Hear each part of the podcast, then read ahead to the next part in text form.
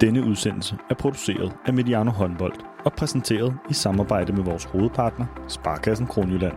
Mange af os oplever, at verden buller afsted. Men hos Sparkassen Kronjylland tager de sig tid til det, der tæller. Tid til at gøre sig umage. Det forsøger vi også på Mediano Håndbold. Sammen med Sparkassen Kronjylland tror vi på, at tiden vi investerer gør forskellen. Rigtig god fornøjelse.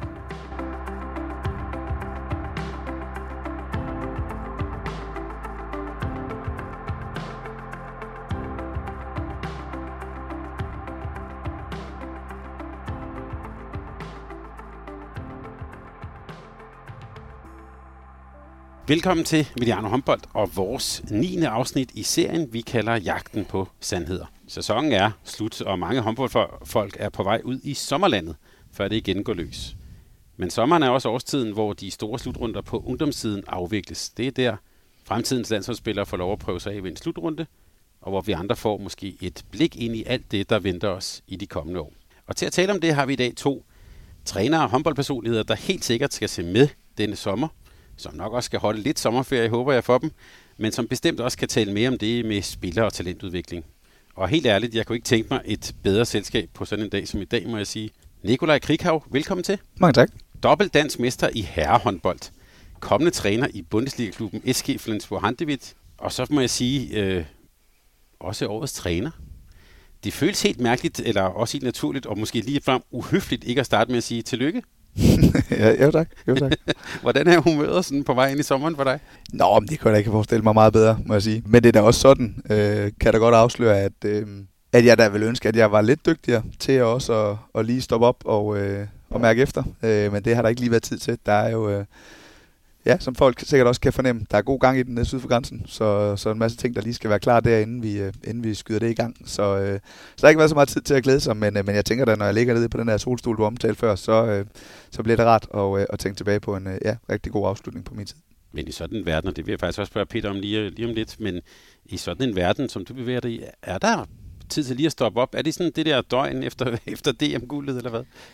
Jamen, det er der jo nødt til at være. Jeg synes, det er en af de ting, som jeg selv reflekterede lidt over sidste år, var, at jeg måske ikke var helt dygtig nok til det, men jeg kunne mærke omvendt, at det over sommeren voksede på mig, at vi endelig øh, kom over målstregen, og, øh, og lovede mig selv, at det skulle blive bedre i år, med at sådan tage det hele ind. Øh, det blev det så ikke, men øh, det kan være, det bliver næste gang. Og det der med at blive årets træner, hvordan modtager du sådan en æresbevis? Nå, det bliver jeg da glad for. Øh, først og fremmest er det jo bare, synes jeg, øh, en anerkendelse og måske en, en titel mere til, til hele holdet. Øh, sådan oplever jeg det i hvert fald, og... Øh, og hvad skal man sige, en anerkendelse af, at vi har gjort det godt som gruppe, og at, øh, at dem, der både har været på banen, men også dem, der har været udenfor omkring mig og så videre, har, har leveret en rigtig god sæson. Øh, og også en sæson, hvor vi, øh, tror jeg da, øh, har overgået forventningerne lidt, og jeg tror da tit, det er det der med at, sådan, øh, at ramme lidt mere end forventningerne, der, der kaster sådan en, øh, en fin øh, pris af sig. Øh, og så er det selvfølgelig klart, det, det, det, er da, det er da også godt for maven, at, øh, ja, at det er kollegaerne, der har været med til at, at pege på det, så, øh, så den, øh, den bliver jeg da glad for. Det skal vi tale om. I øvrigt, ud over sådan en titel, så endte de jo også med at få Champions Leagues topscorer. Det skal vi også lige vende tilbage til.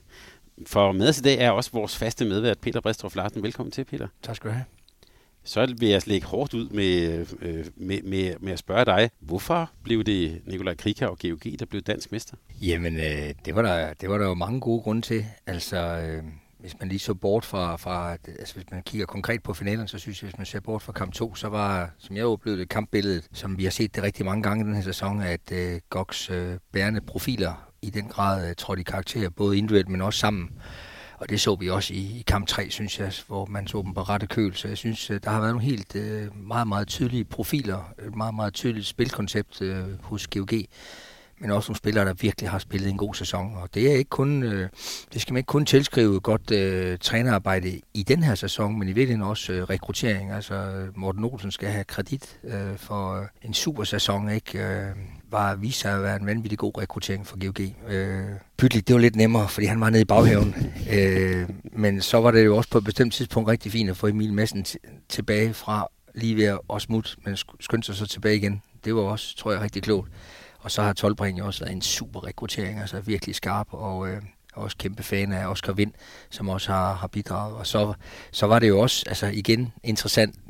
Emil Madsen var måske på vej mod Aarhus øh, og omegn, eller Skanderborg omegn. Og øh, Lukas Jørgensen var jo faktisk en reminiscens fra et øh, konkursbo i Aarhus. Øh, og på den måde kom han til GOG på det tidspunkt var det jo en, en, en marginal rekruttering, for der var andre dygtige folk i gang øh, herunder Zachariasen, men det har jo så vist sig jo, særligt den her sæson, at han også blev en helt åndssvagt god rekruttering. Så på den måde, øh, både ved selv at have set, og så også lidt af omveje, så, øh, så har det bare et super fedt hold, som øh, i den grad træder karakter. Og jeg, jeg er så vild med, at det var ikke kun et par stykker, det var altså alle positioner, der simpelthen har leveret varen. Og så var der jo også noget sjovt, som jeg vil vende tilbage til, når vi skal lidt senere snakke om Champions League. Det var da lidt sjovt, for vi sad jo her inden slutspillet og fortalte om, at via data, at øh, GOG kan ikke øh, kalde sig selv verdensmester eller Danmarksmester på forsvarsdelen, herunder målmandsdelen, øh, men har kvæg øh, vanvittig angrebsperformance øh, blev en dansk mester. Det, var ikke, det er ikke et hold, man vil huske på som et, et, et, et absurd godt forsvarshold. Så det var, synes jeg også for sjovt, for det så vi faktisk også her i Champions League-finalen, at øh, man godt kan vinde på trods af det. Jeg tror bare lige, det var nogle af grundene. Jeg har sikkert nogle flere, men øh, det var for stykker. Så jeg så spørger dig øh, øh, lidt mere sådan som, som tilskuer, eller ikke som en, der ikke deltog i de her finaler, Peter. Hvordan oplevede du så finalespillet? Var det, var det seværdigt? Var det godt? Jamen, øh, det var, det var som det, det skal være. Altså, det, det, er jo, det er jo super intenst. Altså, det, det, ved, det kan alle mærke. Altså, nu spiller vi om det halve kongerige prinsessen. Altså, det, det fremgår af det hele. Og derfor så er folk på vippen og på kanten og prøver det yderste, de har. Så, så jeg synes, det var mega intenst. Og ja, så lad mig da bare sige det igen. Så jeg synes da bare, vi skulle have haft bedst af syv, eller bedst af fem i det mindste. Øh, ligesom man jo havde over i Sverige for eksempel, hvor man havde fornøjelsen af et par kampe mere, for der var der flere kampe i det her. Den her serie, det var da ærgerligt, skulle stoppe på det tidspunkt. Det, det er rigtigt. Jeg kan huske sidste år, hvor vi tog helt på månen over, ja. at det bare den der, ja. og så den der uafgjorte, og så hvorfor vil, ja. Øhm, ja, vi ville godt have set uh, meget mere. Øh, ja. Nikolaj, så lad mig spørge dig. Lige i år synes jeg faktisk, tre var helt fint, men ellers er jeg meget enig. men, men Nikolaj, hvorfor, ja, hvorfor blev det ja? Jeg synes, at øh, jeg er glad for, at Peter peger på det der med, øh, at der var mange, øh, der bidrog i, øh, især i anden halvleg af kamp 1 og, og i hele kamp 3. Øh, det var, øh, hvis vi kigger isoleret set på den her serie, øh, en, en alt, alt, alt for individuel performance, vi fik leveret i Odense. Øh, langt væk fra den måde, vi gerne vil spille på. Øh, og hvad skal man sige, på den måde, et, øh, et, et nemt øh, bytte var vi den dag for Aalborgs, øh, hvad skal man sige, øh, Øh, evne til at kontrollere, Aalborgs evne til at få bremset kampens flow osv. Det, øh, det var vi alt for, for store aktører i selv. Øh, så synes jeg til gengæld i kamp 3, at, at, vi, at vi virkelig jo også ramt alt øh, sådan på den kollektive del, og, og jeg synes også, at vi fik bevist, at vi, øh, at vi er blevet dygtigere til den disciplin, der hedder at spille en serie. Øh, og øh, selvfølgelig har hver enkelt kamp deres eget liv og sådan noget, men der er også noget med at, at have nogle ting at skyde med øh, undervejs, og der er noget med at blive lidt dygtigere fra kamp til kamp, øh, og også prøve at se, om man, man kan forudse lidt af de andres øh, træk osv. Så, videre. så jeg synes også, at vi sådan over år er blevet dygtigere til den disciplin, så det der med øh, tre udbanesejre siger jo måske mere om, at, at, øh, at der er også hvad skal man sige, taktiske ting, mentale ting undervejs, øh, mere end der, ja, selvfølgelig betyder hjemmebane meget generelt, men, men, men, øh, men jeg synes, vi er blevet dygtige til den disciplin, og så, øh, ja, og så er det selvfølgelig også et udtryk for, at vi ender med at være igennem en sæson, hvor vi har reddet på bølgen, har haft enormt meget selvtillid, både på den enkelte og på holdet, øh, mod en modstander, som, som har været mere ramt, end vi har undervejs, øh, må vi også sige. Så, så det, og det synes jeg også, at, hvad skal man sige, at, at blev billedet i, i øh, ja, halvanden kamp, ikke? Jeg mødte dig faktisk øh, hjemme hos dig i september måned, da sæsonen var lige gået i gang. Der sagde du mange interessante ting, men en af de ting, du nævnte, var, at, at du også planlagde og i hvert fald øvede dig på at skulle spille mod Aalborg. Altså, øh, og i virkeligheden måske også gemme nogle ting og, og så videre. Altså, der foregik en eller anden form for taktisk spil mellem dig og Stefan Madsen. I virker jo også meget respektfulde over for hinanden. Og så lagde du ud i tredje kamp med at starte i 7 mod 6 for eksempel. Mm. Altså hele det der, hvordan oplevede du det der sådan, ja, taktiske skakspil mellem dig og Stefan Madsen? Ja, lidt blandet i den serie. 7 mod 6 delen havde ikke som sådan øh, noget at gøre med Aalborg. Øh, det havde noget at gøre med, at de netop lykkedes med at lave for mange spilstop i, i kamp 2, og, og, og jeg kom jo for godt ind i de første to kampe, så det var vores ambition. Og, og også øh, kvæg vores erfaring fra kamp 3 op i Aalborg. Det har vi prøvet nogle gange. Øh, og det der med at sidde i, øh, i saksen rent fysisk i starten af en kamp 3 op i Aalborg, give Aalborg muligheden for at løbe kontra øh, med René Antonsens drive, det, det vil vi helst undgå, og derfor blev det lige prioriteten, og, og egentlig bare starte i det, og var helt øh, med på, at det skulle ikke være en ret lang periode. Men jeg synes, øh, sådan, øh, at serien øh, gav et meget godt billede af, at de der ting, vi arbejdede på i løbet af året, altså vi havde gemt nogle, øh, hvad skal man sige, nogle, nogle øh, isolationer på Morten for eksempel til kamp 1, vi havde gemt nogle, øh, hvad skal man sige, nogle, øh, nogle defensive valg øh, til, det lykkedes så ikke helt, synes jeg, men, men, øh, men øh, vælger jo kamp 3 at gå tilbage og skifte mere på klar, end vi gjorde i den første kamp, og det er det, jeg mener. Altså sådan, den der udvikling over en, over en serie, det kan noget. Øh, men, men det er klart, når man møder hinanden ni gange på en sæson, så er det begrænset, hvad man kan nå at, og sådan få af nye ting ind øh, i de sidste par kampe. Men vi nåede alligevel nogle små ting til kamp 3, især angrebsmæssigt, som, som jeg synes var med til at, at løsne den kamp lidt for os. Og Peter, du har jo også prøvet at blive dansmester før, ja, ikke bare en gang, men flere gange. Hvordan har du oplevet det der med, altså, med at tid til at fejre det, og altså, hvordan, hvordan er tiden lige efter, man står der med kulvilanden? Jamen, altså, jeg kan sagtens genkende billedet, som Nicolaj han øh, siger det. Altså, vi er jo sådan lidt bims, os tosser, der, der, der går op i tingene og gerne vil hele tiden prøve at blive dygtigere. Og det gør jo, at desværre så er, øh, så er smerten og, og, og langtidsholdbarheden i et nederlag, den er jo uforskammet lang i forhold til den glæde, man tillader sig selv øh, ved at have vundet noget. Så jeg kan godt genkende billedet af, at man er altså forbløffende hurtigt videre. Og det er vel også det, der kendetegner det. Altså, vi, øh, vi, man bliver jo aldrig færdig med hele tiden at, at skrue på ting og, og dygtiggøre sig og sit hold, og derfor så er man hurtigt videre til de næste opgaver. Sådan er det også. Men, øh, men altså, det er da klart, man... Øh, man, man oparbejder jo også en, en masse gode erfaringer med nogle ting, der lykkes, som, som ligger godt i maven, og også giver nogle gode forudsætninger til næste gang. Øh, så der bliver jo også samlet til bunke af, af gode ting, som man synes er værd at gen, øh, gentage. Så øh, følelsen er fed, og det er jo også derfor, vi øh, godt kan lide og elsker holdidrætten frem for en af kajakken. Altså det der med at øh, have den der oplevelse af, øh, gud, hvor er der mange, der er lykkes i sådan en sæson. Altså det er som nu nævnte Nikolaj, både på og uden for banen. Det er jo også klubben, det er jo øh, det er de andre ledere, det, det kan sgu også godt være spiller nummer 11, som måske ikke spillede så meget, men som alligevel er i fremdrift, og måske næste år kommer til at få en større rolle. Ikke? Så, så det at opleve et momentum på et helt hold, inklusive de individuelle historier, det, det er en kæmpe stor følelse, som, øh, som også stadig kan give øh, gåsehud, når man tænker tilbage på, på nogle af de særlige succesfulde hold. Ikke? Men sidder du og siger, at smerten, nederlaget, ærgelsen er en større drivkraft end glæden? Nej, jeg siger ikke drivkraft. Jeg siger bare, at vi på en eller anden måde tillader os selv. Mm. Altså når, vi, når, når, når man husker, så, så er vi, vi mennesker er ikke kun noget, øh, der, jeg tror, jeg bøvler med, men det tror jeg, at vi mennesker, vi har svært ved. Vi har svært ved at blive i, i det, der lykkes, og, og sådan øh, koncentrere os om det. Øh, nogen mere end andre, det er med på, men, øh, men øh, så jeg tror bare, det er en god reminder, når for Nicolaj endelig og holde fast i glæden og, og, og dyrke det lidt. Også øh, selvfede den lidt på, på de ting, som har virket, fordi det er da, det er da klart ting, der kan bringe en videre. Men hvis vi nu skulle give Nikolaj et godt råd, mm. skal han så sidde og lige lave en liste over fem ting, jeg lykkedes med? Det vil Nå, man, det vil ej, man jo det, gøre. Det tror jeg, Nicolaj han har allerede en top 50. og, øh, og der, tror, der, der er der jo også nogen, som måske ikke er, er så meget inde i det på den måde. Altså, øh, når du sagde du i en samtale med Nikolaj i september, altså, der, det, det er jo en ongoing ting. Altså, i sådan et slutspil, folk tror, det gælder om at toppe sit hold. Ja, der, der kan ligge nogle faktorer i, at nogle spillere ikke er klar, jævnfør Aalborg, og man har selv sine egne folk mere klar osv. Det er rigtigt. Men, øh, men i forhold til de værktøjer, i forhold til den måde, man går til spillet på, og inklusive de individuelle ting, jamen der er det jo bygget op over lang tid. Det er jo en værktøjskasse, som man plukker fra, når man skal til at have afgjort øh, de her kampe. Ikke? Og det vil sige, det er jo ikke sådan det er, jo ikke, det er jo ikke nu, vi forsøger at træne os frem til noget. Nu prøver vi noget, vi aldrig har prøvet før. Det er jo gennemarbejdet, testede værktøjer. Øh, øh, og i den her sæson for, for, for Krighav og også i Champions League sammenhæng, hvor man ved præcis, hvor langt man kan gå med nogle bestemte ting, og om det har en chance mod klar. Fordi det er jo ikke noget, man bare lige prøver i kamp 3. Den er der gennemarbejdet og gennemtestet. Så slutspillet er jo en kombination på lang tids øh, træning og afprøvning af ting. Og nu skal Nikolaj så ikke spille slutspil mere, men det kan vi jo vende tilbage til. Nej, det er trist, når man faktisk synes, det er blevet godt med de serier der. nu er det jo en onsdag aften i Ballingen, eller hvad det nu kan være. I weekenden, der sluttede og kulminerede sæsonen med Final Four i Køln. Og I var begge to øh, dernede, og en del af den vilde weekend i Lanxess Arena. Nikolaj, du har jo så også som træner været en stor del af Champions League i år. Når du sad her på bagkant af Final Four, hvad, sådan, hvad, hvad gør du der af tanker om Champions League, og ikke mindst afgørelsen i Køln?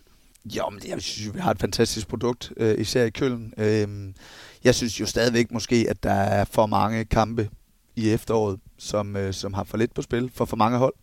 Øh, ikke os, fordi vi skulle kæmpe med næb og klør for at komme videre i et eller andet fornuftig position, som så gav os Barcelona. Øh, men, men, øh, men, øh, men når man sådan ser kombinationen weekend og den kvalitet, øh, der var på de fire hold, så, øh, så er vi godt kørende i, i håndbold Europa, og øh, Ja, jeg sad der også med en sådan god fornemmelse af, at det har været nemmere at få titler i Danmark efter Savstrup, han er stukket derned. Øh, han er virkelig, han er virkelig værdifuld øh, for de hold, han spiller på, og sådan en finale, hvor han, jeg synes bare, han jo ejer øh, det defensive, ejer alt mellem buerne og så videre, sådan en kamp. Så, så en fantastisk weekend, hvor, hvor jeg jo synes, at det der også er charmerende, måske også øh, kan, du kan genkende, Peter, det der med, at de aller, aller, allerbedste også kan choke i de store øjeblikke. Altså det er, det er altså lidt fascinerende, når vi snakker om øh, sådan dagligdags tale, ah, det står ikke lige til, når det gælder og sådan noget. Altså, når alt er på spil, jamen, så, øh, så kan selv de bedste øh, også fejle, og det, det synes jeg også har sin charme.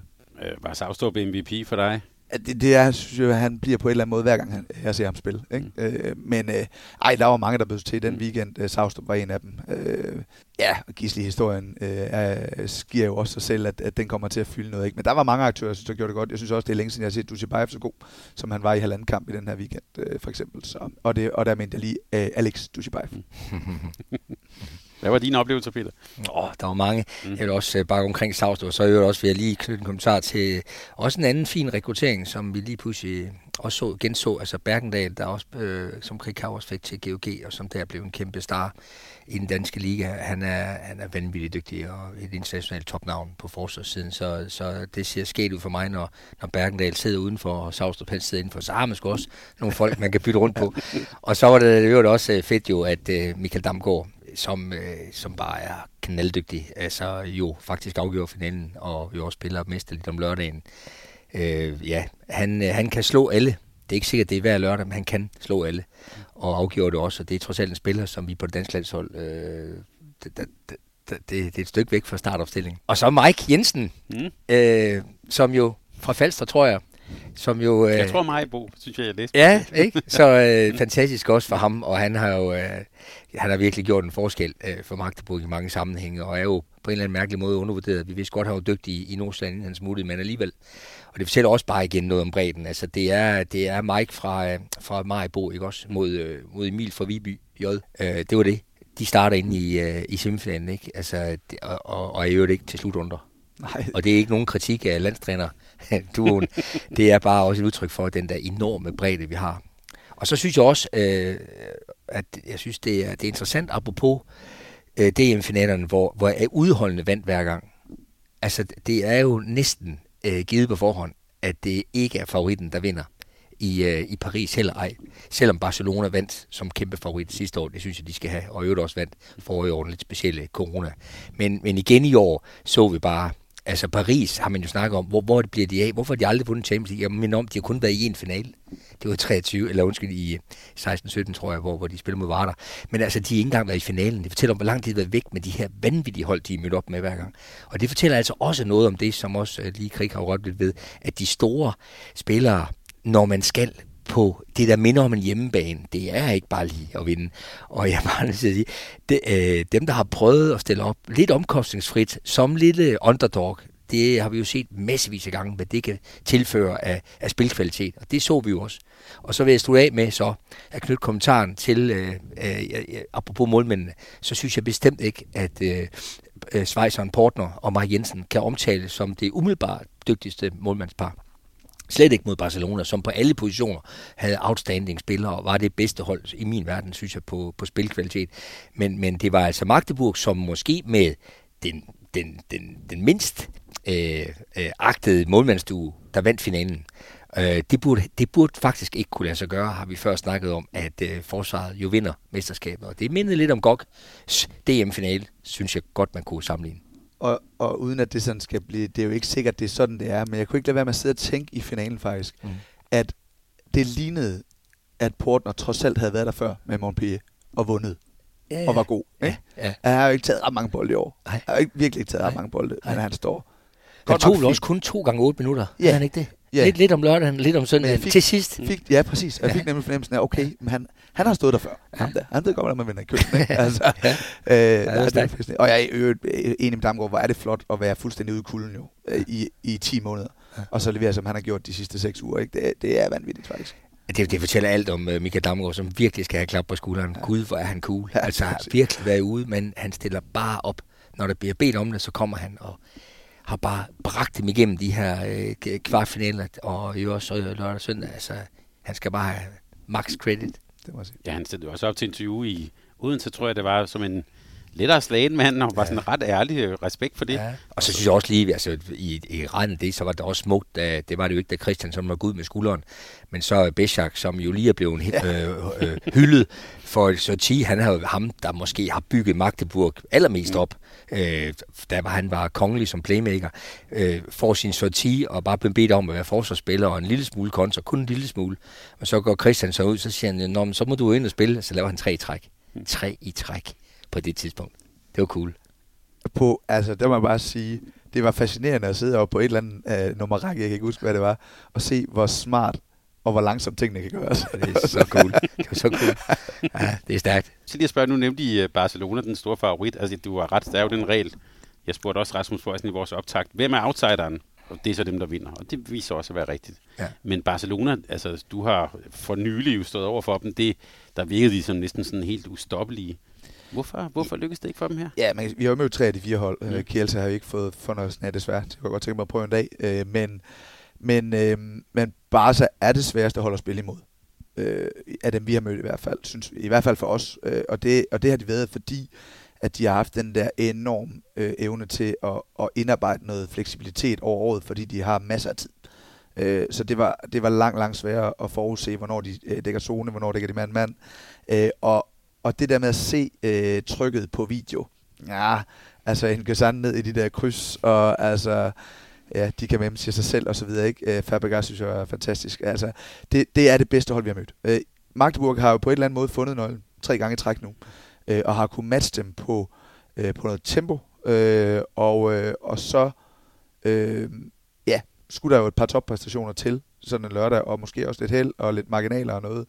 Øh, men men, øh, men det må være match det der. Jeg synes stadigvæk bare, at jeg havde det bedste hold. Øh, og jeg synes også, flot karakter af dem igen om, om søndagen for eksempel. Ikke? Så, øh, men Magdeburg var dygtig. Jeg synes også, der er noget, der er noget også overordnet spændende ved håndbolden lige nu. Ikke? Altså, der, der er faktisk ikke rigtig nogen hold, der møder op til sådan en Final Four, at, det, undskyld, at dem, der kommer til finalen, der kan påstå, at de har skytter så altså Michael Damgaard nok sige, at han er en skytte, men Michael Damgaard er en vanvittig mellemdistanceskytter, ligesom Dushevajev er. Så skytten, sådan i sit oprindelige forstand, som lidt Prandi måske godt kunne tænke sig at blive kaldt, han, han har ikke den samme øh, tyngde og, øh, og, øh, og, og indvirkning på, på kampene, det har, det har genbrugsspillerne. Dem, der kan levere en zone til deres medspillere, eller til deres stregspillere, eller til deres fløje, jamen, de har enorm værdi. Og der er det, Magdeburg gør en forskel der har de simpelthen øh, outstanding spillere på, øh, på alle bagspidspladser, og har jo også flere end siden udenfor, der ikke kunne være med.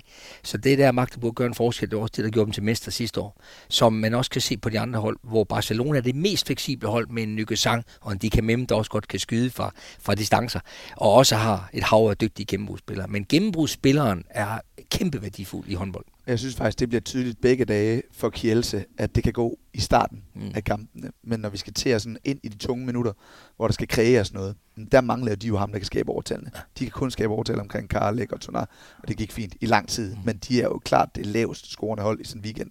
Øh, og, og klart det hold, der skaber dårlige chancer. Altså, de havde brug for vippene, mm. og så videre, ikke? For os. Og, og skabe, de manglede. Men har jo heller ikke en bagspiller, der kan sætte nogen af. Nej, det, altså, det, Dusebaev, de det er jo på... af Siko og, ja. og Daniel Dusebaev, som kan ja. åbne op. Ja. Karsic kan jo ikke skabe overtal, Nej. han kan løbe lidt på rum og sådan noget, ikke? Men, men, øh, men de var bedre, da ja. Sensic var der. Ja. Siger I dermed også, at den der Magdeburg spillestil, er det også den, der sætter sådan øh, lidt dagsorden i de her år? Jamen, vi ser den jo, vi ser den jo også, altså vi har jo set den i udtalt grad også i, i Flensborg, ikke? Altså mm. også inden der kom lidt skader, men altså der, der er jo mange hold, der, der, der excellerer i det, kan man sige, men der er jo også nogen, der ikke gør. Øhm, og der, der kunne man godt nævne Kiel, som også, som jeg synes, det også er, det er en årsag til, at de har haft problemer, og, og hvor jeg synes, at Niklas Lien har reddet dem. Mm. Øh, men, men, men de har, de har heller ikke rigtigt gennembrudsspillerne sådan i, i metermål, som man siger, Sargussen, jo jo, men har måske ikke helt ramt toppen efter sine skader også, og Reinkind, jo jo, men, men der er lidt noget andet over det. Så, øh, så der er ingen tvivl om, at Magdeburg har, har fundet deres egen stil, og blev også tyske mester sidste år. Det er ikke tilfældigt. Altså, det er, det er stærkt.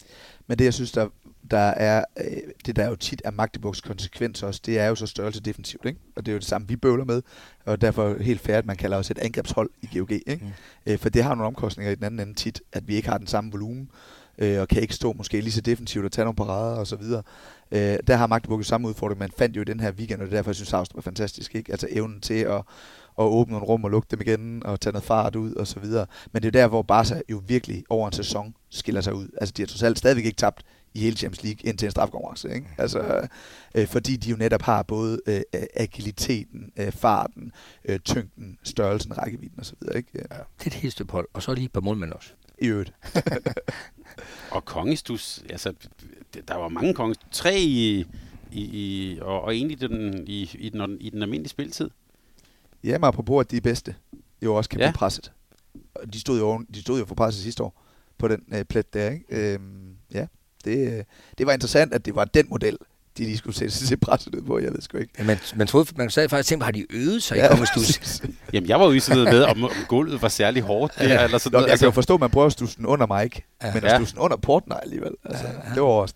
Lad os, lad, os, øh, lad os lukke Final Four ned her. Øh, Nikolaj, vi har en tradition her i den her serie med at tale om noget, som har undret os. Øh, og nu får du lige tid til at tænke over, hvad der har undret dig. Men Peter, øh, siden vi har talt sammen sidst, dansk slutspil, afgørelse ude i Europa, Final for i Køln, der er meget at tage fat på, så nu vil jeg bare spørge dig, hvad har du undret dig over siden sidst? Det sidder i mig, at jeg har set nogle helt sindssygt fede slutspilserier i år. Både i Norge og i Sverige, og jeg synes også, jeg har set det i Danmark for eksempel, og der har også været flere i gang ned igennem Europa. Og øh, ja, jeg må, bare, jeg må bare sige til folk, jeg, jeg, håber, jeg håber, at øh, vi en dag kunne blive enige om at udvide det, det scenarie, fordi det var der spændende i Bundesligaen. Jeg kan godt se, det er spændende for de første fire hold, men det var så heller ikke spændende til sidst i øvrigt. Øh, men det var da spændende undervejs for flere hold, men det er bare ikke rigtig spændende for nummer 7, 8 og 9 og 10 og 11, som også opererer med store økonomier og store, stolte håndbold-traditionsklubber. Øh, så jeg, jeg må sige, øh, det har været en kæmpe, en kæmpe afstødning for, for slutspilsmodellerne. Så nu lader vi lige uh, lave et åbent redaktionsmøde her. Det må mm. vi godt her, mm. uh, specielt ved sæsonafslutning. Hvis vi nu skulle lave i, i, øh, i formatet her, øh, Jagten på Sandheder, skulle lave sådan en debat eller diskussion mm. om struktur, altså det kommer jo op hele tiden. Mm. Hvordan skulle man så gribe det an? Hvem skulle være med, og hvordan skulle man gribe det an? For det er jo en stor diskussion. Peter er ja, med, tror jeg nok. Ja, ja det, er, det, er, det kan jeg godt uh, roligt sige. Jeg har selv uh, meldt mig faktisk uh, i tophåndbold, uh, har sådan en turneringsstrukturudvalg med, med uh, otte klubber, tror jeg, og have vores førstationsklubber og ligaklubber for både damer og herrer, så der sidder et godt udvalg. Vi skal huske, der er to ting i det. Det ene, det er jo hele den, den, den turneringsstrukturen som sådan, der inkluderer også alle de neder, de, de nederrækker. Jamen, det er en større afhandling.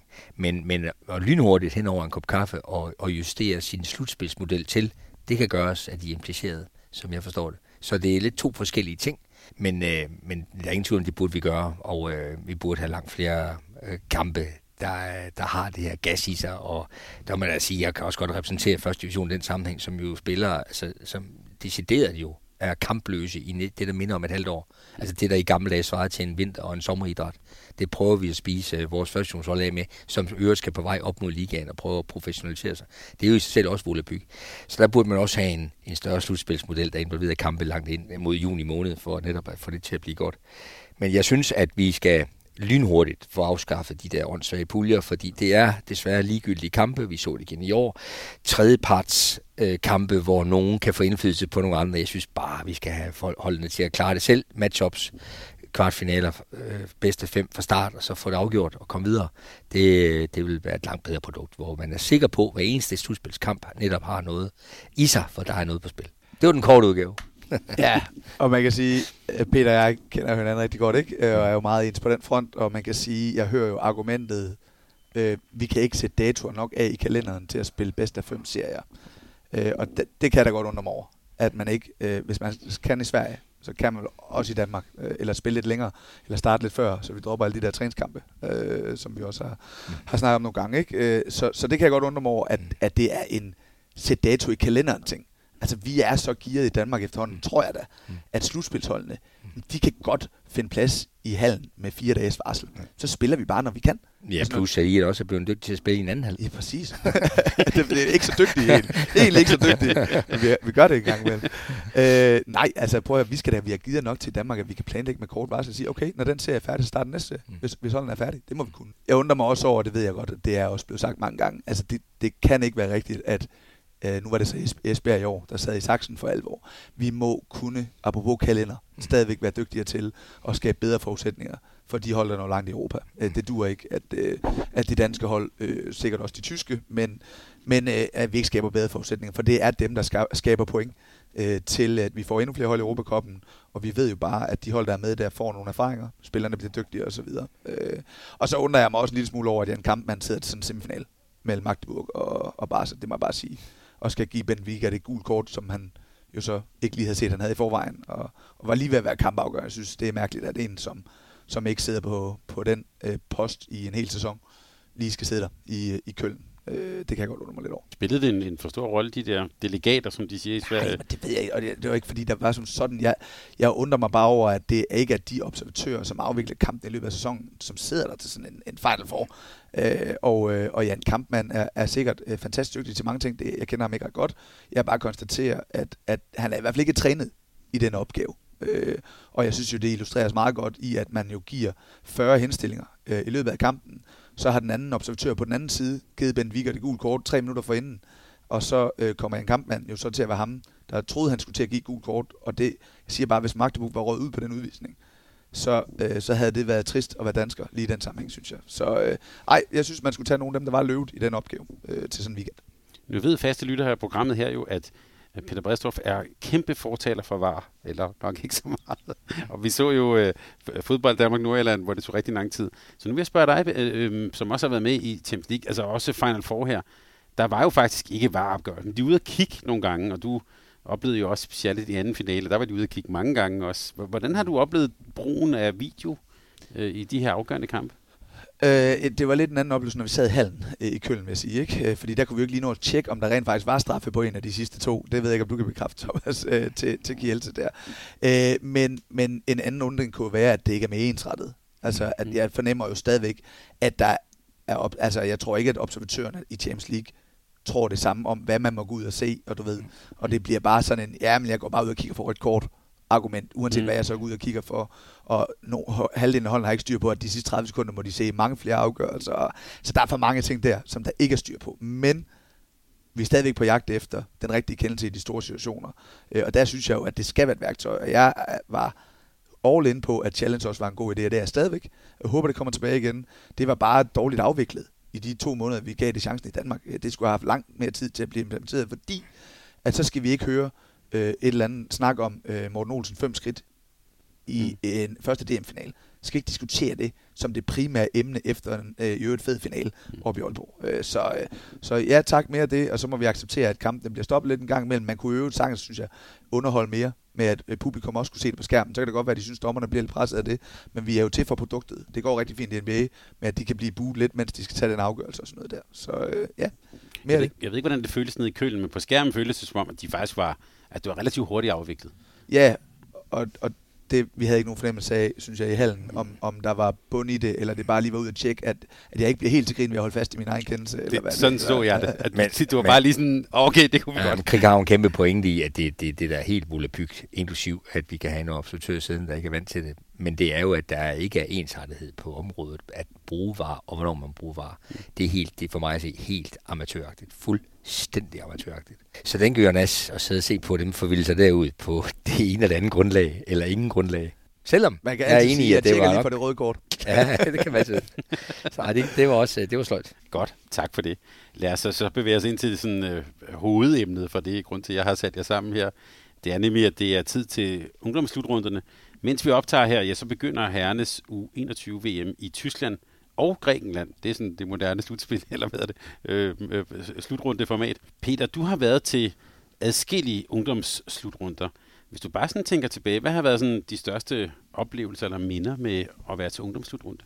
Nå, men jeg var heldig allerede, eller bare sidste år, at have en fantastisk oplevelse og fulgte det færøske U21-landshold i Porto til, øh, til EM dernede, og øh, det var en kæmpe oplevelse. Det er for mig altid fedt at følge holdene tæt ikke kun Færøerne, men jo også alle de andre hold, og få en god fornemmelse, en opdateret fornemmelse af, hvor er vi henne øh, internationalt, hvem er på vej, øh, hvad er niveauerne rundt omkring. Det, det synes jeg er fedt, at sidde nørdet i. Den, den største oplevelse, jeg nok havde, eller har haft, det var nok, eller det er helt sikkert helt tilbage i 2007, hvor jeg var heldig at være med som, som lidt observatør, øh, da jeg selv var med omkring landsholdet, sådan at se øh, U, øh, VM for U19.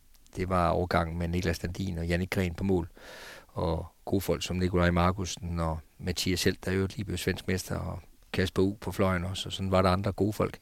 Øh, det, var, det var en fantastisk oplevelse at, at følge det danske landshold i den forbindelse, som, øh, som gjorde det rigtig godt. Tabte finalen med et mål til Kroatien og Dunjak i øvrigt. Men øh, det var en stor oplevelse.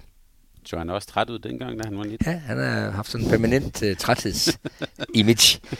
uh, ja, fantastisk også, og, og jeg kan huske, det var første gang, sådan faldt var mødt øh, Janne Kren og Niklas Dandin, som, øh, som jo ikke var ret gamle selvfølgelig dengang, og havde lige været på et stort et uges målmandskursus med Klaas Helgren, og jeg tror, det var øh, Thomas Svensson.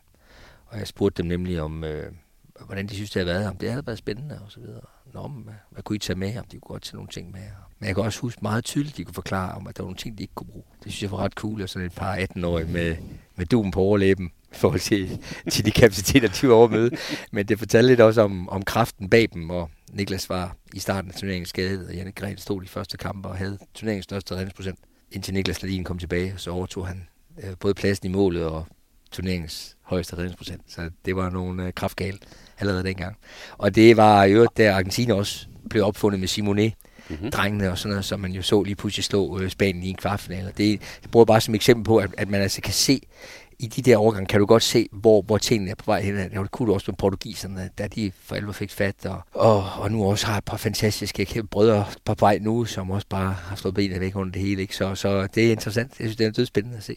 Ja, for jeg startede lige sådan lidt storledet med at sige, at det var et blik ind i fremtiden, men ja, det er, er det også det? Jamen 100%. Vi ved jo, altså uanset hvordan vi vender det, så vil det jo være dem, der på et tidspunkt kommer til, og det bliver selvfølgelig de største, fordi det, der sker lige efter de her U21, de, de skal ud og konkurrere med 15 andre overgange, det er med på. Men de aller, aller dygtigste, dem der træder karakter, der tror jeg, man sådan for en stor dels vedkommende må sige, at de, de bliver jo til noget. Ikke, ikke alle til det hele, men de bliver til noget. Og det er faktisk meget sket en gang mellem at nørde lidt i gamle holdopstillinger på nogle af de der u, der ser man nogle, øh, der ser man nogle navne, ting. ja selvfølgelig, selvfølgelig blev han så god. Øh, så det er sgu, øh, det er meget herligt. Jeg som jo også har noget med håndboldhistorien, øh, der, der er jo meget berømt UVM i 79, Sovjet mod Jugoslavien, altså der er de faktisk alle sammen. Okay. og også... øh, okay. den tager jeg. Det, det tror jeg, man vil kalde. Det må jeg tage for gode varer. Ja, ja. Altså, Kasakevich, Isakovic og sådan noget. Og også 85, det er jo faktisk Sverige mod Sovjet i finalen. Ja. Øh, med altså, Tutskin og Visland og, og, og, altså, og så Staffan Olsson og det hele. Altså, det er jo faktisk en, så bliver det så helt, det er jo hele 90'erne, der faktisk er forud, forudsagt der. Mm. Det det, hele det parløb. Så øhm, et blik ind i fremtiden, det kan vi godt tillade sig at sige. Helt klart. Nikolaj, jeg har, jeg har været i databasen og søgt på dig. Tre U-landskampe, seks Y-landskampe og en landskamp mod Tyskland, hvor både Krighav og en, der hedder Fredin, scorede syv mål. Ja. ja. Det var ikke til en slutrunde, kan jeg konstatere. og fordi han lavede primært sin syv på grund af mig, kan man sige. Ikke? Så, ja, jamen det, det, det, det, har, det har jeg hørt om.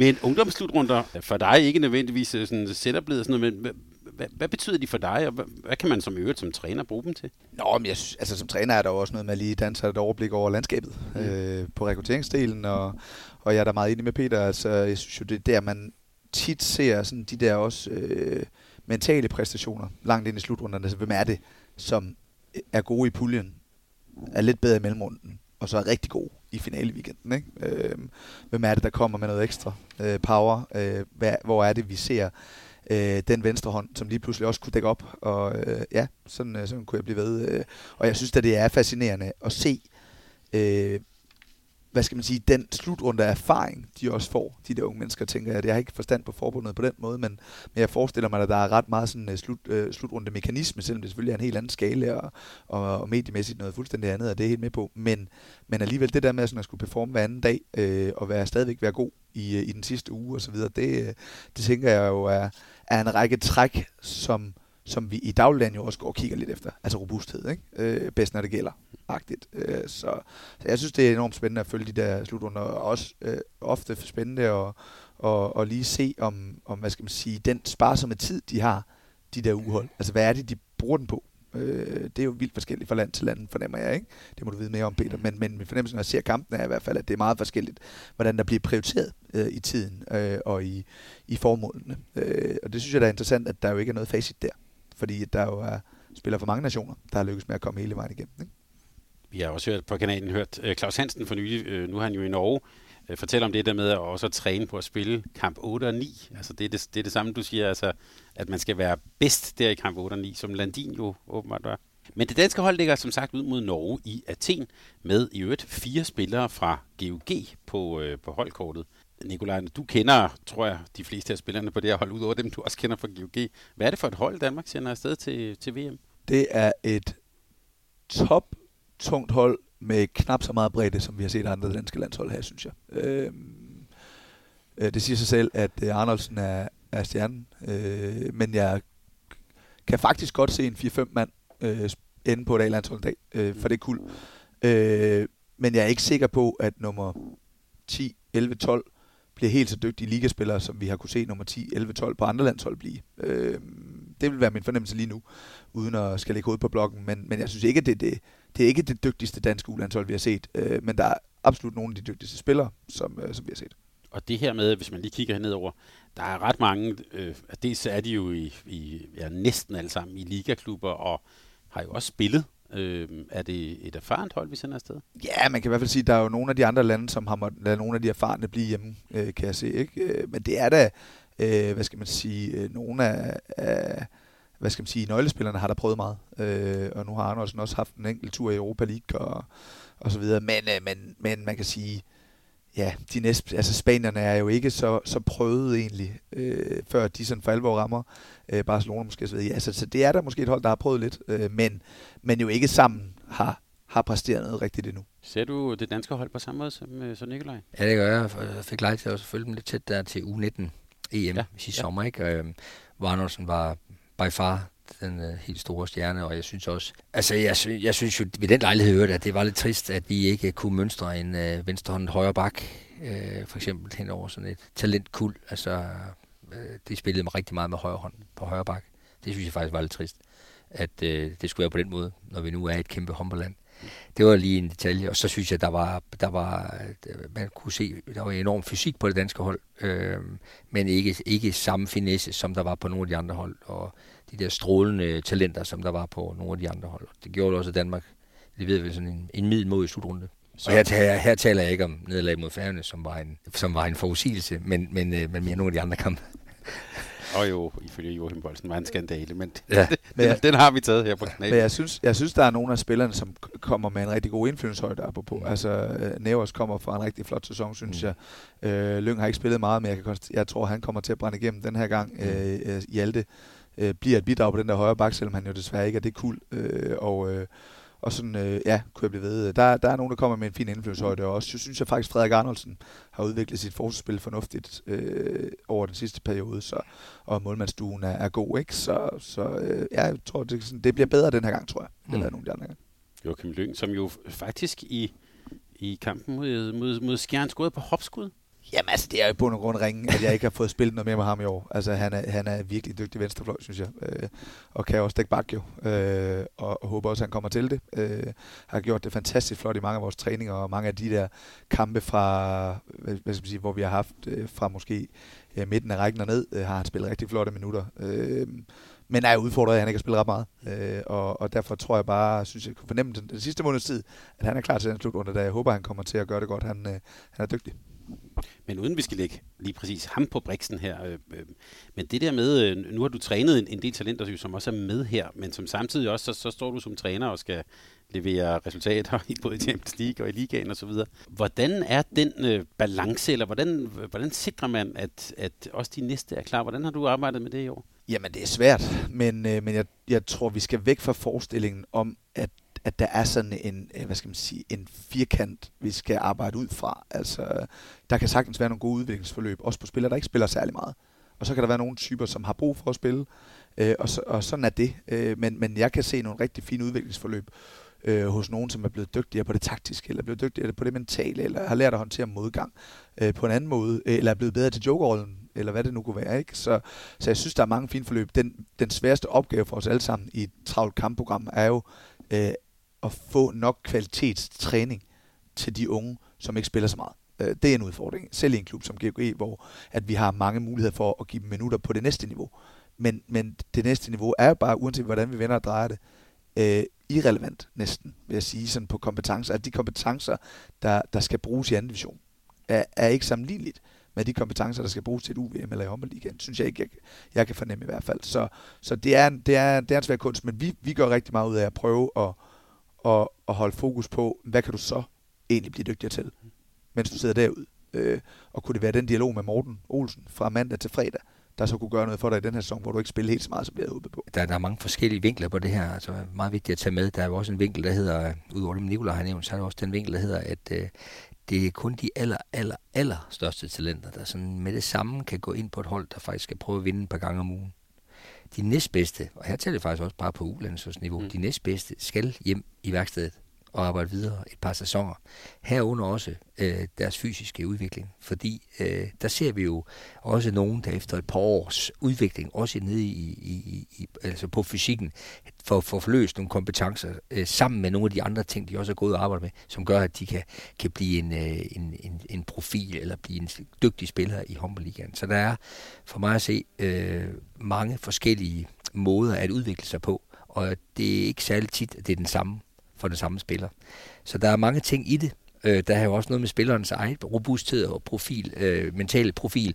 Altså, øh, er jeg en type, som godt kan have et godt år, hvor jeg står lidt ved siden af spilletid, men jeg netop går og øver masse, ikke? Eller er jeg typen, der mener, at øh, jeg skal bare spille hele tiden nu, og med det samme øh, insistere på det, og til side sætter måske nogle andre ting dem har vi jo også oplevet, og jeg vil ikke sige, at der er noget, der er bedre end andet, men der er stor forskel på de unge mennesker, og håndbold er særligt ved, at de langt de fleste, ikke lige Simon Pytlik, lidt gissel faktisk, ikke? skulle bruge tid til lige at komme ind. Ikke? Lauke kunne også for en stor del vedkommende med det samme gå ind for at nævne nogen fra det tidlige årgang. Men det er altså de få, det er de helt store profiler, der, der kan gå direkte ind og være med på et hold, der skal kunne vinde. Så som træner for, for sådan nogle talenter, som du har haft her, Altså sådan i, i, i praksis, hvordan sikrer du, at det er jo kompetencer, det er jo ting, værktøjskasten skal fyldes op. Hvordan får man tid til det i, i, i en uge, hvor du også skal spille ud i Barcelona, og der venter DM-finaler osv.? Ja, men det er fordi, at man, jeg synes, at for ofte kommer til at holde resultatet op over for udvikling. Altså, vi skulle jo gerne øh, få nogle resultater på baggrund af en god udvikling. Øh, for både den enkelte og for gruppen selvfølgelig. Ikke? Øh, så, så det der med at, øh, at have projekter kørende, det er en nødvendighed for at, øh, at man er langtidsholdbar på resultatdelen. Så, øh, så, så det er helt indlysende, at, at øh, hvad vi ikke kan levere i træning med høj intensitet og med gentagelser, øh, med, med høj puls osv., jamen det må vi levere på god planlægning, på god dialog, på god ambition, på god øh, hvad skal man sige, kreativitet i forhold til at finde ud af, hvad er det så for nogle områder, vi lige går og arbejder med nu, og stille nogle krav til os og sige, når, altså, skal du være den spiller, der så når skaden kommer, lige skal bruge en måned på at tune ind? Eller kan vi gøre noget for, at du kun skal bruge 10 dage? Altså, det, der er vi nødt til at arbejde benhårdt på, og, og hvad skal man sige, både have nogle projekter kørende, som er realistiske, øh, men også, hvad skal man sige, arbejde benhårdt på at, at være mentalt forberedt, når muligheden er der. Fordi jeg synes jo tit, man ser, at, at det er tilfældigheder, der sætter forløbene i gang, eller det er i hvert fald tilfældigheder, der nogle gange får, får tingene til at eksplodere lidt, for dem, der så er klar til at tage imod, når muligheden kommer. Jeg synes, Drejer sidste år var var et godt eksempel for os på, på en, som, øh, ja, også den her sæson vi lige afsluttet, ikke? på en, som, som ikke har spildt tiden. Han, han har delt ikke spillet meget, men han har været klar, når han har fået muligheden, fordi han har, hvad skal man sige, i stedet for at gå og være ærgerlig over ikke at spille, så har Drejer gået og sagt, godt, hvad kan jeg så bruge tiden på? kan jeg blive lidt stærkere Og, så videre, Ikke? Og der skal man jo sige, der skal man jo der skal man virkelig holde øje med en god ting, har jeg oplevet, at det, at du er en del af et top-tunet professionelt håndboldhold, som skal noget par gange om ugen kampmæssigt, er også at være en del af, enorme kompetencer. Det vil sige, at når, når et GOG-hold eller et af de hold, jeg har arbejdet med, for eksempel skulle arbejde med vores forsvarsspil frem mod Barcelona, så kan du da bare velkommen til dig. Øh, prøv at lave nogle mål øh, prøver at, at, at, at udfordre vores forsvarsspil lige nu, jamen så bliver du bliver jo matchet på det absolutte topniveau. Så det er jo fantastisk god træning. Men det kræver jo også, at man både som, som træner og spiller, og også som, øh, som hold, er, er opmærksom på de muligheder, der er for udvikling. Fordi nogle gange, så er det i angrebet, nogle gange er det i forsvaret, og andre gange er det hen i styrkelokalet. Så det gælder bare om at gribe muligheder, men der er jo ingen tvivl om, at miljøet er det perfekte, fordi det er der, at du har fysikken, intensiteten, hårdheden, øh, som du skal kunne lige om lidt. Og Peter, øh, Færøerne, hvor du jo er landstræner, sender jo også et, et, et, et, et hold afsted til, til slutrunden her. Du skal ned og se det. Mm. Hvad er det for et hold, Færøerne sender, sender til VM? Jamen, øh, der er ikke så meget nyt øh, fra sidst, øh, fordi at øh, så stor er grundtrupperne jo jo heller ikke, men det er stadig kvalitativt et rigtig dygtigt håndboldhold, som vil, som vil spille en fin outsiderrolle, og, og som selvforståelsen er, at de skal ned og vinde nogle håndboldkampe her allerede den her uge. Øh, der er nogle, nogle ret væsentlige ting, som kan, hvis nogen skal følge lidt med, jamen det er jo, at vores helt store ungdomsstar, også Ole Mitton, øh, han, han er selv valgt, valgt fra til sådan 21. Han, øh, han var med både til U19 og U21 sidste år. Øh, undskyld, øh, U18 og U19. Mm. Øh, men i år, der, det, det synes han, det var meget morsomt på en sæson i Sjæbehof, hvor han også har skulle, skulle vende sig til det. Jamen, så har han faktisk selv valgt sagt, at jeg skal ikke med U21. Det vil normalt nok være det, som de fleste spillere vil vælge til. Der siger han, at jeg spiller med U19 med min øh, Kamia. Jeg skal med dem til Kroatien og levere et godt øh, U19, hvor han jo blev topscorer øh, sidste år, og MVP scorede 15 mål mere end nummer to, selvom han faktisk havde en kamp over. Så, øh, og er den unge årgang i øvrigt også. Ja, han er, han er 05'er. ja. så, øh, så, så han er ikke med. Til gengæld har vi en, øh, en øh, fantastisk stregspiller med, som er, som er et kæmpe færøsk talent, også fordi han er atys på sin fysik. Han er meget stor. Isak Vedelsbøl kan I godt allerede nu notere. Han, han er med af U21, og er også med i Kroatien i øvrigt lidt senere på sommeren. Var ikke med sidste år på grund af corona. Men øh, så, så vi har lidt nyt i posen fra færgens side. Men ellers så er det øh, så er dem, der, der også spillede sidste år. Men som øh, A-landstræner, så det her med, at, at han siger, øh, altså vælger til og fra, eller skal også, kan man sige, tager et bevidst valg. Hvordan ser du på det?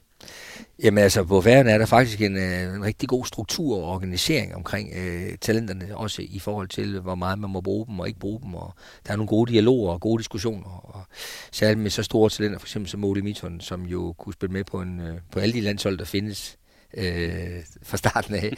Så, øh, så der er faktisk gode dialog om det, og, og man har et enormt udviklingsperspektiv, og der er ikke nogen, der har lyst til at skulle kortsigtet lige klare at vinde en kamp eller to mere i, øh, i Tyskland nu her, for at til gengæld få en træt og, og måske umotiveret spiller. Øh, så der er man meget cool omkring det, at tage til Tyskland med dem, som øh, skal og kan, og så, og så tager man til Kroatien bagefter og spiller et andet en type ungdomsmesterskab. Og Elias Ellefsen er går til, hvordan går det med ham? Jamen, han, øh, han, er, han, er, han er meget mere klar til den her slutrunde, end han var sidste år, hvor han ikke havde spillet kamp i en, en tre måneder, og jo kun egentlig noget at performe øh, mod Danmark, hvor ham og Andersen spiller om kap, og, og Elias han vandt lidt til, til sidst med et mål. Han, han har en helt anden, en helt anden forudsætning den her gang for at spille et godt mesterskab. Jeg er sikker på, at vi vil se øh, Elias gøre alt, hvad han kan for at, øh, for, for at hive nogle sejre. Ja, for han fik jo, apropos fem finaler, han fik jo nogle øh, ordentlige knups, CVH mod. Ja, han fik en, en, en mindre hovedskade, han sad over i en kamp, men, men det var ikke noget heldigvis. Så han er, han er fit for fight og har haft god tid til at forberede sig til den her opgave. Så han er klar. Jeg vil sige, det er one to watch et, og, et, og et hold, vi skal, holde, vi skal holde øje med. Nikolaj, hvad, hvad skal vi ellers holde øje med ved den her slutrunde, eller hvad vil du kigge efter?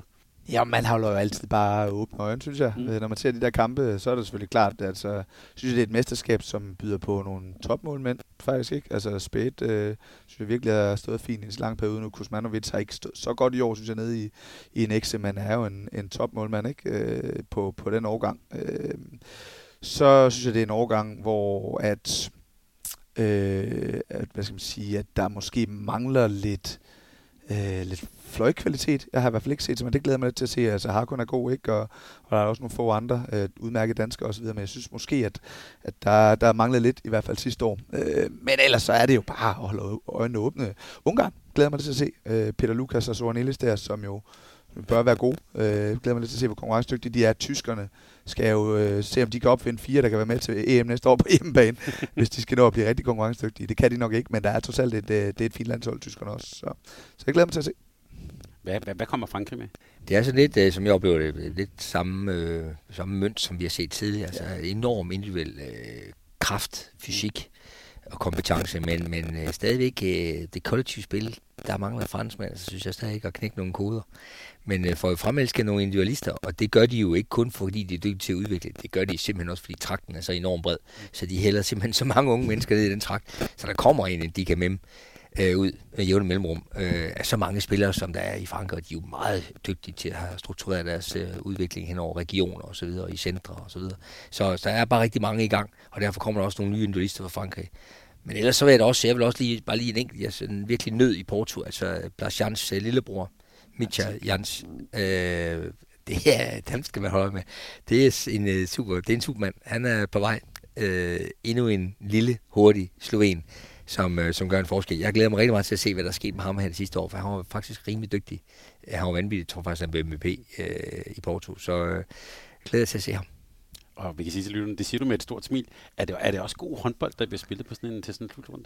Jamen, jeg kan jo godt, jeg kan jo godt lide at se det på den måde, at det er jo, det er jo simpelthen, der er så meget ungdommelighed i det. Små naivt også noget af det. Lad os bare kalde det, lad os bare kalde det smånaivt. Altså, det er, det, er, det er simpelthen en helt vanvittig optimisme, hvor med øh, mange af de her spillere, de går ind i opgaverne og tror jo, de kan det hele, mange af dem. Og, og kan jo også en del, nogle af dem. Så den optimisme, hvor med man går til spillet, og, og fart og, og spilleglæde bliver det jo så, det er ikke altid så kalkuleret, som vi jo er vant til i lidt, uh, lidt mere senioragtige sammenhæng. Men, uh, så, så det i sig selv er jo lysbekræftende. Og så bliver man også bare glad i, uh, i lovet over at se uh, alle de her mange nationer være i gang med noget ungdomshåndbold. Altså, tænker man, det er da ikke helt tosset. Og faktisk måske især til VM, ikke? Altså, skal ja. vi se Ægypten igen? Ja. Uh, hvor langt er Abdelhak kommet? Ja. Spillet en fin afslutrunde og så videre, ja. ikke? Der er jo altid... Uh, der er altid nogle nye på vej dernede fra, som vi jo kun ser hver andet år. Ikke? Så. Ja, helt klart. Hvad med Brasilien? Jeg, har, jeg må indrømme, jeg har ikke nogen særlig viden om Jeg har bare set der må du altså ringe til Bøjsen. Ja, jamen, der, er, ja, det er rigtigt. Men der er nogen, der nævner dem også. Men det, ja. lad, så lad os bare sige, det er i hvert fald nogle af de hold, som også bliver sjovt at se til, når det er et VM. Så vi savner jo, vi savner jo at se noget mere Sydamerika. Altså. Vi savner jo også Argentina for pokker. Vi kan jo ikke, de kan ikke drive mere på det, der var, som faktisk mødte op dengang i 2007. Mm. Det er ved at være slut nu, det passer også med overgangen. Ikke? Øhm, og, og Brasilien er jo også langt siden, vi har set noget for alvor. Altså, det har været lige lidt hist og pist, ikke? men vi mangler at se noget gedin talentudvikling fra de kanter, for at vi for alvor kan tro på, at vi får Sydamerika med frem. Ja, jeg synes, at vi er nærmest tilbage ved sådan noget Toledo på højre bakke, ikke? som ja. jo var god som uspiller, men som ja. faldt fuldstændig igennem, da han skulle til at slå igennem for alvor. Ikke? Jo. Øh, Noget lige lidt med, hvor vi slår plok og ja, sådan men jo ikke, ikke i forhold til potentialet. Nej, nej, altså. nej, nej. For lige, for lige at runde slutrunden af her, hvis vi nu ser det på sådan et dansk altså talentudviklingsperspektiv, hvad er så formålet? Er, er det at vinde, eller hvad? Altså, jeg, jeg er kæmpe fortaler for, at øh, jeg mener, at begge ting kan følges ad. Mm kæmpe fortaler for talentudvikling, en kæmpe fortaler for at gøre trakten så bred som muligt, få så mange ned i trakten som muligt hen over årene, inklusiv også, øh, der er jo også nogle, for, nogle øh, sommer og de her ting. Der er mange spændende turneringer for, for mange undervejs i hele den der ungdomstid. Men jeg er saftsus med også øh, kæmpe fortæller for, at de spillere, der så møder op til de slutrunde, der, der er for mig at se kun én ting frem. Det er at vinde gør alt, hvad man kan for at træne spillerne og holde i tanken om at skulle vinde sin håndboldkamp. Der, der må jeg sige, der, der forlader jeg nok lidt øh, tanken om, at det, at det skal være bredt for enhver pris, og nu er det vigtigt, at han lige får nogle minutter. Det er da også vigtigt. Men, men det er også vigtigt, at vi for hver pris forsøger at gøre skældende og vinde de her slutrunder, fordi jeg synes også, at vi kan se på de ungdomsspillere, inklusiv øh, nogle af de gode drenge, øh, Krighav også har nu og har arbejdet med, altså det der med at vinde øh, de unge mennesker til at vinde kampe, svære kampe, finaler i ungdomsårene, det kommer ikke skidt igen. Det er jeg helt sikker på. Fornemmelsen af, jeg kender det også fra færgerne, de drenge der, der har vundet det hele op gennem, de har en kæmpe tro på, at de kan slå hvem som helst. Og de gider ikke at høre om, at der er nogen fra Danmark og nogle andre. De siger bare, at vi er syv, når vi møder op, og det er syv mod syv, og vi slår dem. Altså, øh, og, den, den, den, øh, og for den med for ungdomstiden, den må ikke forsvinde til fordel for en masse, masse, masse bredde. Men I skal ikke høre mig sige, at jeg ikke vil brede den. Jeg vil faktisk gerne have så mange som muligt igennem trakten. Men jeg vil også have, at når vi er til slutrunden, så får den fuld gas. Ja, så når vi først er til 21 slutrunden. Så smører vi ham op. Ja. Så prøver vi at for vi vinde over de andre. For det er godt for vores udvikling, også for vores A-landshold, at vores spillere kommer op og har prøvet at vinde. Det er jeg helt sikker på. Ja, jeg synes jo også, det er også der, vi kan se i den alder, endnu bedre, hvem er det, der kan omsætte de taktiske ting over en slutrunde, hvem er det, der adapterer mm. fra kamp til kamp og så videre, hvem bliver dygtig undervejs. Mm. Øh, og så synes jeg også, der er det lille, hvad skal man sige, positive faktum, at den nu endelig ligger lidt klogere mm. uslutrunden. Ja. Fordi vi kommer op i U21-regi, så vil der være mange forhold, hvor at vi derhjemme, ærgerligt nok, sidder og siger, han må gerne tage med, men han må kun spille halvleg per, per dag. Ikke? Altså, øh, nu er vi på et sted, hvor de stadigvæk når for sommerferie bagefter, og de når stadigvæk at komme ud til deres nye klubber. Mm. Elias skal starte til tiden i Kiel og så videre. Ikke? Øh, så det er lidt nemmere at sige, nu får den fuld smadret på alt, hvad den kan trække. Vi tillader også lige, at vi øh, går lidt længere, end vi vil gå, hvis vi skulle sende folk tilbage direkte øh, tre dage før turneringsstart og så videre. Ikke? Øh, så, så jeg synes, der er mange ting, der kalder på, at det her, vi skal se, hvor, hvor altså, ja, nu brugte det jo robust igen, ikke? Men, men hvad, hvad kan den trække, når vi sådan for alvor skal? Godt. Jeg vil sige, jeg har ikke fået mindre lyst til at, at tænde for fjernsynet. Det bliver jo faktisk sendt en del af det her, så øh, hvis man ikke lige skal, du skal, du skal til Magdeburg, Peter. Ja, jeg tager stadig i morgen ja. tidlig og glemmer her. Der må være lidt mere guldglim også nede i halen, tænker jeg. Han kommer ned efter weekenden. Og hvad med dig, Nikolaj? Tager du den på tv? Ja, jeg har hørt, der er en samling for Bundesliga-træner i, øh, i, på finaledagen i Berlin, så det overvejer jeg det stadigvæk lige, om jeg skal ned til finalen om andet. Mm. Ellers så skal jeg afgjort følge med på fjerneren. Hvordan, hvordan går det egentlig med de tyske? Ja, det går fremad, men øh, jeg vil da sige, det havde været klart bedre at afgøre tingene i kamp 2 end i kamp 3, hvis jeg skulle have haft det. Så havde jeg haft en uge mere til at øve mig. mm-hmm. Godt. Jamen, så bliver du smidt for løverne der med ja. de andre Bundesliga-træner.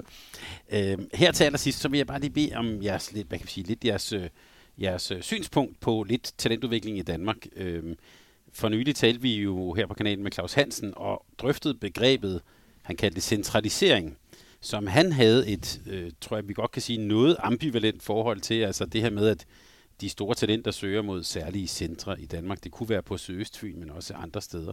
Øh, han, han var ambivalent, fordi på den ene side så kan man, er det jo tydeligt at se, at de miljøer, der er der, også skaber dygtige A-landsholdsspillere. På den anden side sagde han, at det blev lidt ildfattigt rundt i, i Danmark. Hvis vi nu lige starter med dig, Peter, hvordan ser du på, på måden talenter bliver udviklet i Danmark, og måske sådan en stigende centralisering? Jamen, den centralisering har vi jo, har vi jo været vidne til i mange år nu. Ja, apropos det, jeg sagde før, altså, jeg, jeg, jeg er jo kæmpe fortæller for, at der er øh, ildrige øh, miljøer, økosystemer, øh, faktisk så mange steder som muligt, øh, fordi at de unge, der er dygtige, skal nok blive dygtige nok. Det jeg oplever til gengæld, det er, at koncentrationen, øh, centraliseringen betyder et talenttab, altså de næstbedste og der må jeg nødt til også at knytte lidt øh, omkring øh, de overgange, vi ser, at øh, de er knap så, hvis vi bruger et krighavord i den her sammenhæng, robustheden er ikke så stor, og det vil sige, at hvis man oplever, at man ikke lige er en del af førsteholdet, og ikke er kongens på sig, jamen, så kan man finde på nogle andre ting i vores dage, hvor man måske tidligere blev blev i sporten og kæmpede videre. Så jeg oplever faktisk et talenttab, jeg, som, som vi måske ikke ville have oplevet, hvis det var sådan, at vedkommende var blevet hjemme i Roskilde og havde sørget for, at det hold blev et godt hold så havde vi også haft nogen at spille imod. Og jeg synes, der er for få at spille imod. Jeg kan godt se, at det er godt for, for nogle dygtige at være sammen med nogle dygtige. Jeg kan godt se fordelen i dagligdagen og sådan ting. Men jeg vil gerne have haft, at der var nogle flere, så vi i hvert fald kunne mønstre en, en fuldfed øh, U19-liga, hvor alle holdene øh, hele vejen rundt i Danmark øh, havde noget kvalitativt. Det har vi ikke i dag. Jamen, så, så tager jeg bare det andet standpunkt. Ikke? Altså, jeg, jeg kan slet ikke se, at vi kan undvære det øh, centralisering. Øh, og det er sagt med et smil på læben, fordi jeg er jo enig i det, Peter siger, at, øh, at det sådan er med måde, der vil være det rigtige. Ja, jeg tror bare, at vi er også nødt til at sande, at god talentudvikling, det er svært. Mm. Det, det øh, kræver både, at du har en erfaren, et erfaren system. Hvordan gør vi det her? Vi kender mønstrene. Vi ved, hvornår på året vi skal være lidt opmærksom på det. Vi øh, har de økonomiske ressourcer til at lave et, et produkt, der er godt nok. Vi har nogle trænere, der er dygtige nok, og sådan kunne jeg blive ved. Og det er der bare ikke 30 steder, der kan have. Mm-hmm. Øh, og derfor er der en helt naturlig, øh, hvad skal man sige, øh, øh, forskellig grad af det. Og så er jeg enig i, det er jo ikke fordi, at alle behøver at søge til centrene som 13-årige eller som 14-årige. Men jeg kan omvendt ikke se, at vi havde udviklet lige så dygtige spillere i Danmark, hvis ikke vi havde de allerdygtigste kraftcentre. Og der mener jeg ikke en eller to, der mener jeg måske 5, 6, 7 stykker. Øh, men, men, øh, men alt med måde, der er, det vil være en kæmpe diskussion, øh, når man kigger på GOG, ikke? Om, om, om det er godt eller skidt, at GOG har en så stor volumen. Det er selvfølgelig godt for GOG, øh, og måske er det også godt for mange andre, fordi at der totalt kommer mange spillere tilbage og kan bidrage med et eller andet. Men det kan også være det problem, at vi slukker for mange, eller bremser nogle forløb. Det finder vi aldrig rigtig ud af, men, men, øh, men jeg vil i hvert fald gå så langt som at sige, at vi kan ikke undgå de dygtigste, eller vi kan ikke undvære de dygtigste centre, hvis vi skal blive ved med at lave de allerdygtigste. Og det er de allerdygtigste, som bliver rollemodellerne, som også motiverer de næste til at starte osv. Så, så på den måde, så, øh, så, så øh, jeg, jeg blev faktisk glad, da jeg hørte Claus i, i podcasten, ikke? over at han trods alt var kommet dertil, hvor at vi, øh, vi omvendt siger, at for eliten er det godt. Altså, fordi der er nødt til at være nogle steder, mm. som trækker læsset i forhold til at gøre de dygtigste dygtigere. Og der vil jeg bare supplere, øh, altså jeg er enig i, i det, Krighav siger, øh, på den måde, at det også det, jeg sagde, bare der var nogle gode hold i, på alle holdene i ligaen. Og det passer lidt med, at det vil være sådan en 10-12 centre, øh, geografisk godt placeret, og det er heller ikke, fordi vi sådan er vanvittigt langt derfra. Der sker nogle gode ting, og har gjort det over lang tid i Nordsjælland, og, og det gør der også øh, i Ringsted som sådan, ikke? for at nævne et par sjællandske, for det er jo der, det kniver for alvor. Ikke? Øh, og så er der jo også nogle gode ting i gang rundt omkring i, øh, i det jyske, øh, som gør, at vi sådan bevæger os. Så jeg vil også hellere sige, at det gælder der bare om at tage kampen op, og så få etableret nogle gode miljøer. Så tror jeg da faktisk også, at der er spillere nok til, at vi kan have øh, for eksempel miljøer nok til en, øh, en rigtig god liga. Og på den måde får vi også øh, gjort trakten lille, en knivspids bredere. Men er det ikke også sådan, at dem, der så er rigtig gode, de kommer så op og spiller seniorhåndbold? Jo, man kan i hvert fald sige, at når 19-årgangen er blevet etableret, så vil der måske være nogle af de dygtigste der, der falder fra. Omvendt vil jeg sige, hvis ligaen er stærk nok, så er der ikke nogen, der tager skade mm. et ekstra år. Og vi, øh, Eller begge dele. Ja, mm. præcis. Mm. Øh, og vi skal ikke, og der, der er vi blevet mere fleksible, mm. trods alt. Ikke? Øh, så vi skal ikke, altså vi skal ikke have travlt på den måde. Vi skal omvendt heller ikke, synes jeg, øh, have travlt med at sige, at det ikke kan være rigtigt at spille senior. Det synes jeg også, der har været sådan et tendens til, ikke? At, at vi må ikke forsere noget. Det synes jeg også, har set nogle af de allerbedste historisk set, har jo bare været tidligt med. Mm. Altså, så, så jeg synes heller ikke, vi skal tage den mulighed fra dem. Øh, så, så alt med måde, og, og jeg synes altså, U19 øh, landstækkende liga, eller i hvert fald, der er i hvert fald en god Liga Vest. Det bør der være en god Liga Vest. Der er i hvert fald gode forudsætninger, der er mange dygtige hold. Der skal vi øh, på en eller anden måde kunne, kunne få noget godt ud af det. Godt. Det synes jeg faktisk var et godt sted at stoppe. Mm. Tak fordi I vil være med her. Jeg vil sige, at jeg har ikke fået mindre lyst til at se slutrunde det her til sommer. Det bliver fantastisk at følge med i. Tak også til dig, kære lytter, fordi du lyttede med, og tak til Sparkassen Kronland for at gøre det hele muligt. Vi er tilbage igen med meget mere i jagten på sandhed her på kanalen efter sommerferien. Jeg kan godt røbe, Peter, det kan vi godt sige, vi har nogle ret gode ting øh, liggende, som vi, skal, som vi skal følge op på. Så, øh, men send os gerne dine øh, undringer og kommentarer. Vi er glade for dem alle, og vi har, tager faktisk også nogle af dem mere sind. Så se, hør endelig fra jer derude. Tusind tak, fordi du lyttede med. Tak fordi du lyttede til en podcast fra Mediano Håndbold. Hvis du kunne lide udsendelsen, så husk at abonnere på Mediano Håndbold, der hvor du hører din podcast. Så får du den seneste udsendelse serveret direkte til dig. Du må gerne fortælle dine venner om os, og husk at følge os på Facebook, Twitter og Instagram. Mediano håndbold kan lade sig gøre på grund af Sparkassen Kronjylland. De er med Mediano håndbold og det kvindelige danske landshold. Tak fordi du lyttede med.